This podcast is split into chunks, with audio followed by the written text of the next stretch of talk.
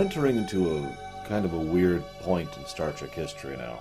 I guess you could say several points in Star Trek history are kind of weird or interesting or whatever. But here we are shifting into this, and Star Trek 6 had come out.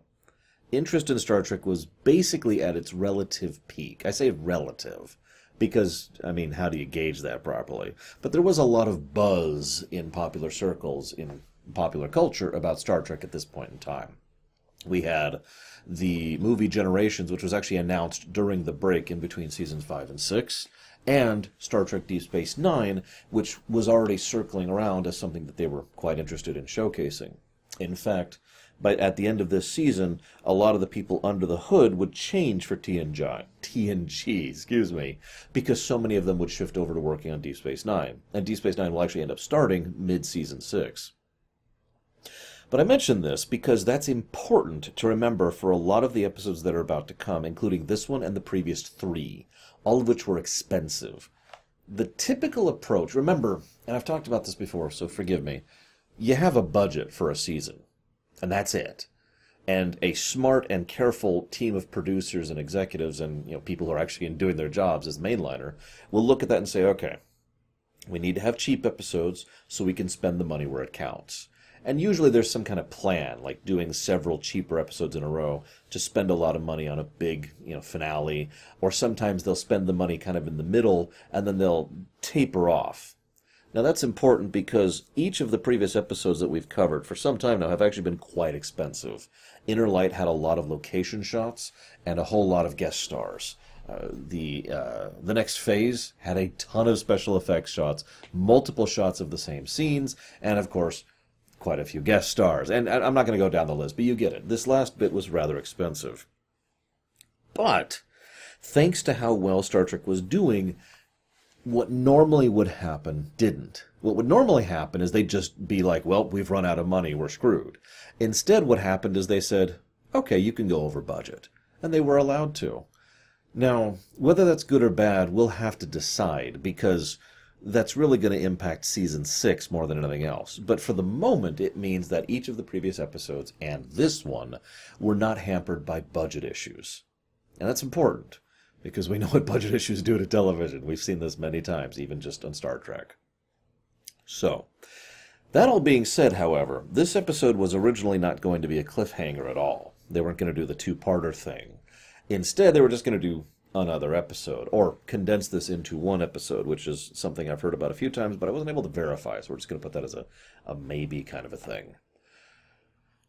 However, as I mentioned, interest in Deep Space Nine was skyrocketing at this point in time, and there was a lot of rumor mongering going around that TNG was going to get dropped in favor of Deep Space Nine.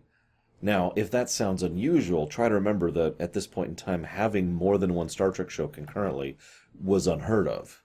It was something that had never happened, and indeed will not happen until we get to the end of Chains of Command Part 2.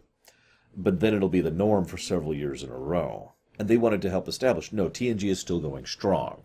So they did the cliffhanger specifically so that even on the off chance that you didn't pay attention to the interviews or the TV guide or the Star Trek magazine or anything else that was going on, if you didn't do any of that and just watched the episode, it would still be very clear TNG is coming back next year. And that was an important message for them. However, I do feel that it is to the detriment of this episode. I'll talk more about that in part two. I have decided to talk about this in two parts. But there's several several scenes which basically meander, which take longer to go through than they probably should. And this is the only reason I'm willing to say that this was probably supposed to be one episode rather than two, because the structure of it really does feel stretched out substantially. I mean, how much time is spent just between Mark Twain and Guinan debating back and forth things that, you know, basically vague philosophies? Several minutes are spent on two guest stars debating something that has nothing to do with anything other than the vague ho ho ho, Guinan's an alien, and that's it. Like, I'm not saying that's bad per se. I'm just saying it is clearly stretched. Now, let's get to the episode proper. So they find this cave with Data's head. Why did it take them this long to find this? I would like to think that by the 24th century or 5th century, whatever we're up to at this point in time, they've kind of finished exploring Earth. right? I mean, I think uh, they're planning to raise up a new subcontinent. You remember that back in Family? I'd kind of like to think they've done mapping everything and exploring everything, but apparently they're like, nope, there's this cave we've never encountered before. Sure. That brings me to an interesting point I want to bring up. This is a Joe Menosky script. Now, that is very interesting to me. Now, Menosky, I've praised him many times, and I have blasted him many times. I praise him because the man was always willing to push limits. And in fact, I like more of his episodes than I don't. Even his final outing in Voyager, uh, Muse, is an episode that I actually really enjoyed. Which is funny because I got called out and told I was really weird for really enjoying that episode, but I, I stand by it. I've rewatched it since then, and I still enjoy it. The man knows how to take an idea and run with it, and he knows how to push things past normal Star Trek. The big downside with Mr. Menosky is the fact that the man does not give a crap about the why. He doesn't care about continuity. He doesn't care about believability. He doesn't care about explanations. He just says, let's just do this.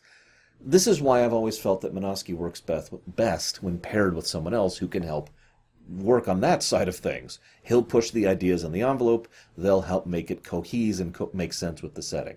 Bam. Good episodes. Scorpion, to use a direct example. So this is just Menosky, and I'm only pointing that out now because there's a whole lot of pieces of this that don't make sense. And I've decided, even though I kind of tore into Inner Light for this same kind of thing, I've decided I don't want to cover each individual thing because unlike Inner Light, which really just had like the three major problems, this episode has closer to like 27 or so. And I don't want to go, I don't want to get all nitty gritty and I don't want to get all nitpicky. As I said, nitpicking is something that I can do, but only if I feel that it has a purpose. Which brings me to the episode proper. This is our third time travel episode this season. Now, that may not sound unusual.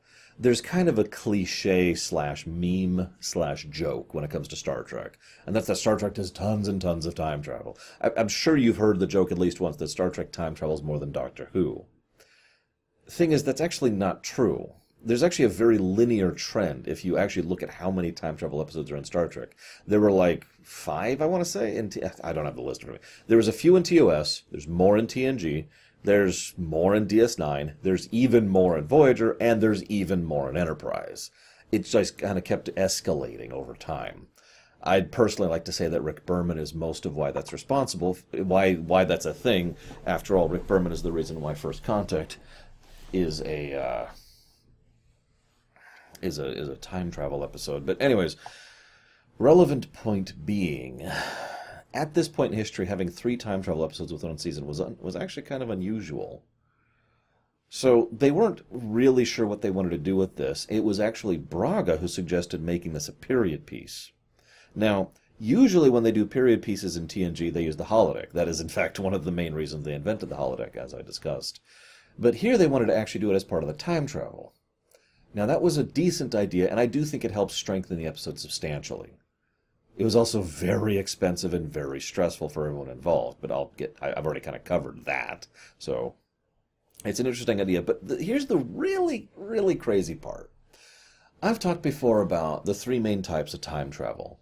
I'm going to cover them again really quick here. So, there's type 3 time travel, which is every time you time travel, a new timeline is crafted, basically. Terminator, or the later episode Parallels here in TNG, are both examples of Type 3 time travel. Type 2 time travel insists that there is only one singular timeline, and every time you change it, the timeline is changed. So it is a mutable, malleable thing, but there's just one. Uh, I'm trying. I'm sorry. I'm trying to think of an example that off the top of my head. and I'm actually failing. there's several examples of that. Forgive me for not having one ready to go. But then there's Type 1 time travel. Now, Type 1 is my personal favorite. Not only because it makes the most sense, but because it's the it requires the most work and effort to write properly, and is also the hardest to pull off by far. See, time one, Type 1 time travel insists that there is no alteration to time whatsoever. It's what I like to call time as a linear line. Or in short, every time you time travel, you always time traveled. So, you were always back then, and you always will be going back then, if you follow me. No timeline alteration, no additional timelines.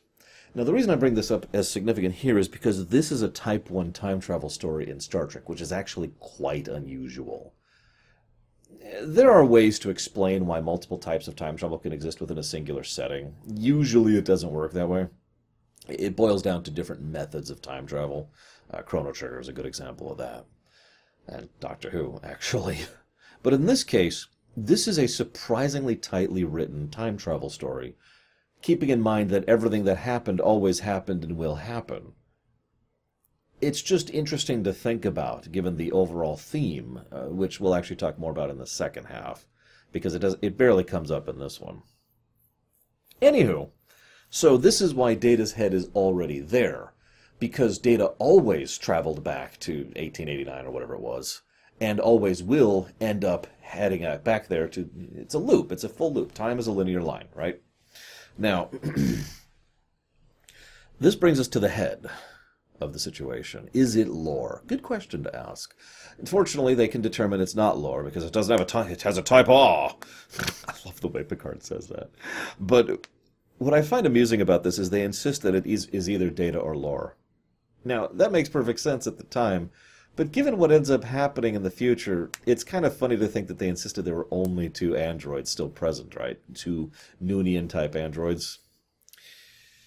Yeah, what happens after this is Joe Menosky doing what he does best.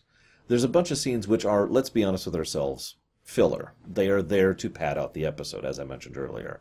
And it's all about the characters reacting to the news that Data's gonna die. Now, this is why I don't call it padding, because it's not bad and it's not useless gristle. It is instead full flavor. It actually adds to the characterization of each person, showing how they react to the in- impetus of Data. Data himself is basically nonplussed about the whole thing. Or not nonplussed. You know what I mean? He's, he's unaffected by it. It's like, okay.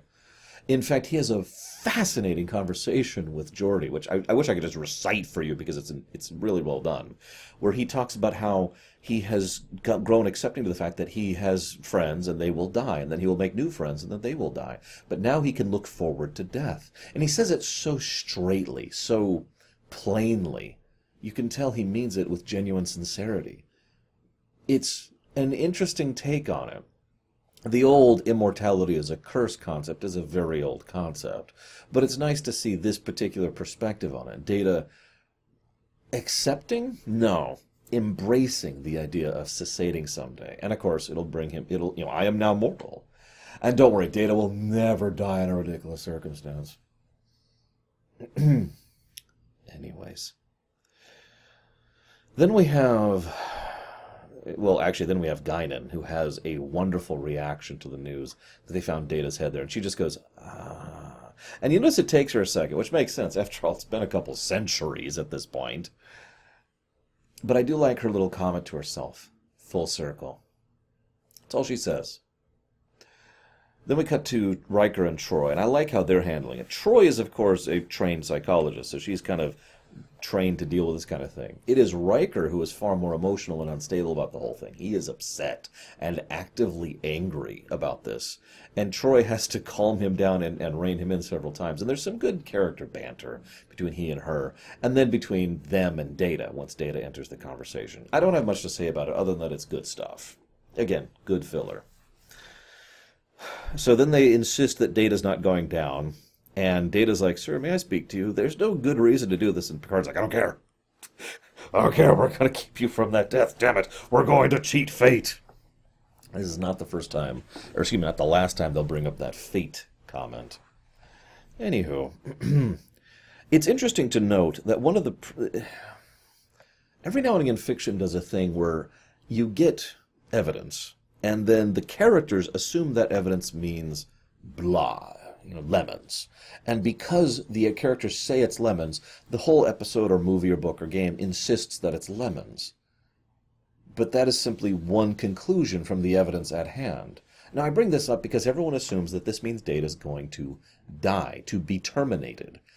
And yet, as we will see, there's nothing really indicating that.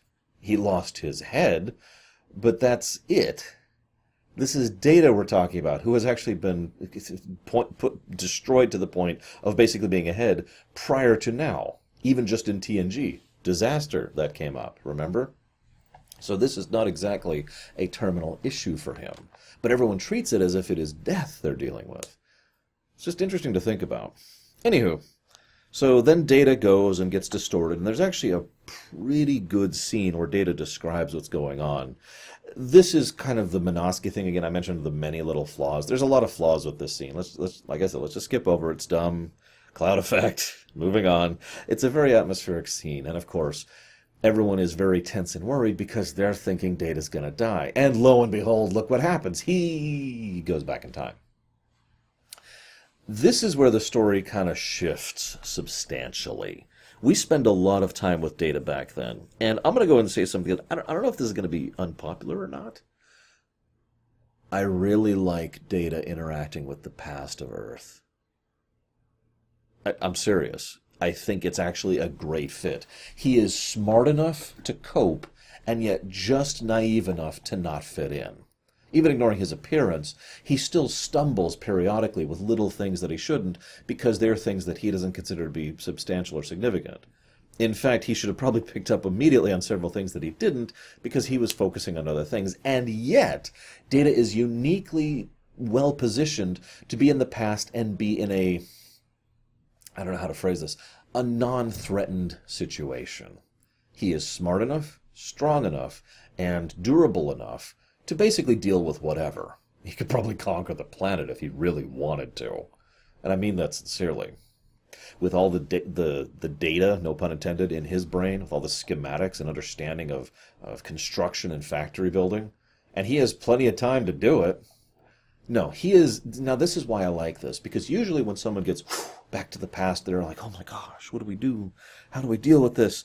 And it's it's painted as a very hostile environment, like it's a threat to overcome. Here, the threat isn't the past; it's the Devidians. And I like that take. Data basically dominates the past. He wins at everything he does. And normally, that would be kind of a Mary Sue situation, but here it works, especially because it makes sense. Data really is that much smarter, better, faster, stronger, etc., than everyone else at the time. And he brought some of his equipment with him. So he's not operating in a vacuum, so to speak. So it's, in addition to the him not being threatened, there's also the dynamic of him interacting with the people of the past. And there's a strange forthrightfulness about it. Usually, when someone from Star Trek goes to the past, they're all befuddled and weirded out by all these crazy people and their evil money and just, you know. TNG's done that. TOS has done that. Voyager will do that. DS9 will do that. Actually, I've always found it funny that Dax over in um, uh, I can't think of the name of the two-parter, the one where they go back to the past because of the the district's problem. Uh, Dax was the one who was able to deal with that properly, since she had both the wisdom and the fact that she's been around that long to actually process it. But similarly, Data here just kind of takes everything in stride. In short, I like it mostly because it's a different take on it, and I think it's a take that makes sense. Now, you're probably wondering why I'm banging on about this point so much. It's because I don't want to cover each individual little interaction. It's all good stuff. The way he talks to the 49er, the way he gets involved with the poker game, his face. Poker? Like just, aha! you could almost see the light bulb light up when he says that. Um, the way he uh, he makes a list of what he needs, you know, rents a room, gets privacy, gets resources, starts experimenting, putting together things. And of course, he can be extremely precise. I'm reminded of the last time someone very smart went to the past, which would have been back in. Uh, oh God, I can't think of the name of the episode. It's, the most famous episode of TOS. I can't think of it. Spock. I am trying to construct a computer with stone knives and bear skins. I, I, but it's a different flavor of the same thing, which, like I said, I like. So, anyways, good stuff. Good stuff. Um, I'm looking at the stuff here. There's a really interesting comment. They they finally cut back to the present after quite a while in the past. And they're at a meeting room debating what to do. Riker is, of course, pissed. Of course he is. He was already upset and hurt about this. And worst fears confirmed.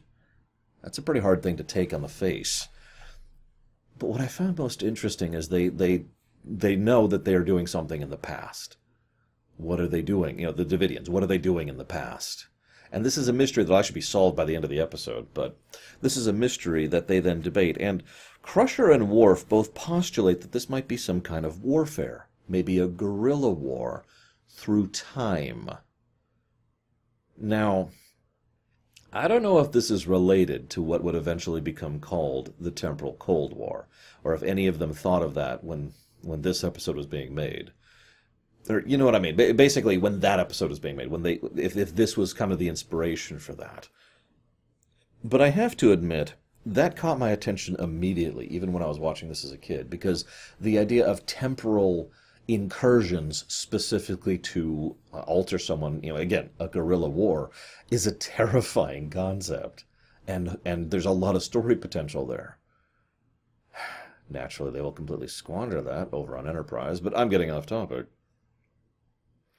So, Worf also makes an interesting comment, which I remember my mom was really horrified by. He mentions that it's possible we were trapped back there with Data. If we had if we had died there, we would have turned to dust long ago. It's an interesting comment because it postulates the idea that they get trapped in the cave with Data's head, and then they die slowly of suffocation, dehydration, and starvation. Fun thoughts. Truthfully, though, thinking about it realistically speaking, it's not likely. There's simply too much that doesn't agree with that. Ignoring the fact that remains can and do stay you know, put, especially in a non-oxygenated environment like a sealed-off cave, there's also the fact that a lot of their equipment would probably have endured to the modern era, just like Data's head did. And a pair of glasses, for God's sakes, you know. Anyways, it's a nice thought. Then we get to Guinan. First of all, can I just say, I love this is another very Menosky thing. I love the idea of just this alien drink that's designed to evaporate the moment it hits your tongue, so all the flavor actually specifically comes from the vapor. That's just a, such a cool idea. I, I wonder if there's anything like that in real life. But she has this wonderful conversation where she pretty much tells Picard, You need to go on this one. Now, we already know why. And that leads pretty much immediately to 34 minutes and 10 seconds into the episode when Data finds out that Guinan is there and Guinan and Mark Twain begin pontificating for like 10 freaking minutes. It's a long scene. It's a long scene. I don't have anything to say about it other than the fact that I actually like Jer- uh, Jerry Hardin. I hope I'm saying that right. He plays Clemens. He plays Mark Twain. He also played uh, Deep Throat over on X Files, and he's played several other roles in Star Trek as well. I, I think he's a good actor, and I like him. He has a, a nice kind of normalcy to him, which is, it's as weird as this may sound, it's hard to portray properly in acting. So he does a good job of it. I've heard some people absolutely hate his portrayal, and that's fine. I'm curious, as ever, of your thoughts. I do want to say one thing. Guinan makes a comment. If there is a diamond you know, if, if there is a diamond and it is pretty and beautiful and wonderful, does it matter if there's 50 million of them? Is it no less pretty and wonderful just because there are others like it? That's a very fascinating philosophical question and really boils down to the psychology of the individual answering it because that's going to be an opinion question. And I would love to know your thoughts on that. Does quantity, does, does the lack of rarity change the value of something, the inherent value, or the perceived value, or the real value of something? I'm not going to give any answers here because that's not the point. I'm just curious what you guys think on that. Of course, we get what she's going for that humanity is not unique, but that's okay. Because humanity is unique, and that's okay. After all, there's only one diamond that is that diamond, right? Anyways, so then Data finds her, and there's a scene that goes on a little bit too long, uh, and pulls her off. I remember back in the day, obviously this question doesn't really matter anymore, but I remember back in the day thinking, was this before or after the Borg? And Mom and I actually had a debate. In fact, I had a debate with some of my friends in school too about this exact topic, and we debated back and forth. Was this before or after the El-Aurians? We didn't know the species name at the time. Got hit by the Borg. Now, we now know, thanks to generations, this is before. I find that funny, though, because back in the day, that was my postulation as well. And my main reasoning was that she speaks of space travel and her father as if they're casual normalcy. is in her the odds of her and her father both surviving the Borg and being in uh, sufficiently resourced to just kind of travel space and interact with you know pre-spacefaring species was actually kind of unlikely, right? That being said, one of my friends, Vincent, I don't mind giving his name because I haven't seen him since '92 or something like that, '94 actually. Uh, he had a counter theory which I actually found very fascinating. He postulated that no, this has to be post Borg. Why? Because it's the best explanation for why Guinan is slumming it around on a pre warp civilization. Because the Borg don't care about pre warp tech, right? They'd look at Earth and say, eh. In fact, he postulated the Borg might have actually, at some point in history, seen Earth and been like, uh huh, and then moved on. I mean, why bother, right? Interesting thoughts. Of course, again, generations solved this. This is before. It's just interesting. So then they reveal the big secret. The Devidians are vampires. I can't get away from frickin' vampires in my show. And these soul sucking vampires are going back to the past to feed on people who are on the verge of death. A very interesting and very specific type of parasitism that is kind of strange to talk about and unique and also makes these things wonderfully creepy which doesn't really get across in this or the next episode, but I'll tell you something. They do some good stuff with these guys over in STO. That's all I got for today. I'll see you guys next week for the conclusion, when we'll also be talking about Season 6 for a little bit. See you around, guys.